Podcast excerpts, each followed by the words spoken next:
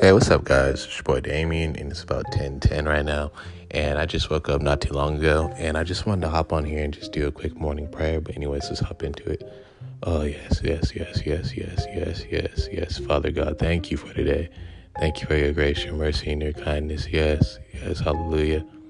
Thank you for your love. Thank you for your joy. Thank you for your peace that surpasses all understanding. My God, my God. Yes, yes, yes, yes, yes. Thank you for watching over our hearts, our minds, and our souls. And Lord, today we ask that you lead us and guide us down the right path. Oh, yes, yes.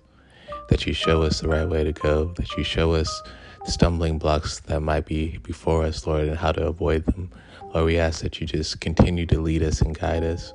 Lord, we ask that you continue to show us the light that shines in the darkness, my God, my God.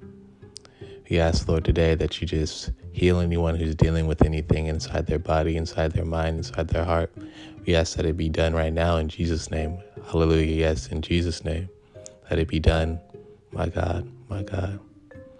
And Lord, today we just ask that you just bless us with wisdom, bless us with wisdom to make the right decisions, to walk the right path, to listen to the right things, Lord. Lord, allow our ears not to be enticed by things that are of this world, Lord. Let our ears not be itching ears, Lord, for the wrong things, Lord. My God, my God, my God, hallelujah. And Lord, we ask it that it is done right now in Jesus' name. My God, my God, Lord, we know that if we say Abba Father, Lord, that the Spirit makes intercession for us, Lord.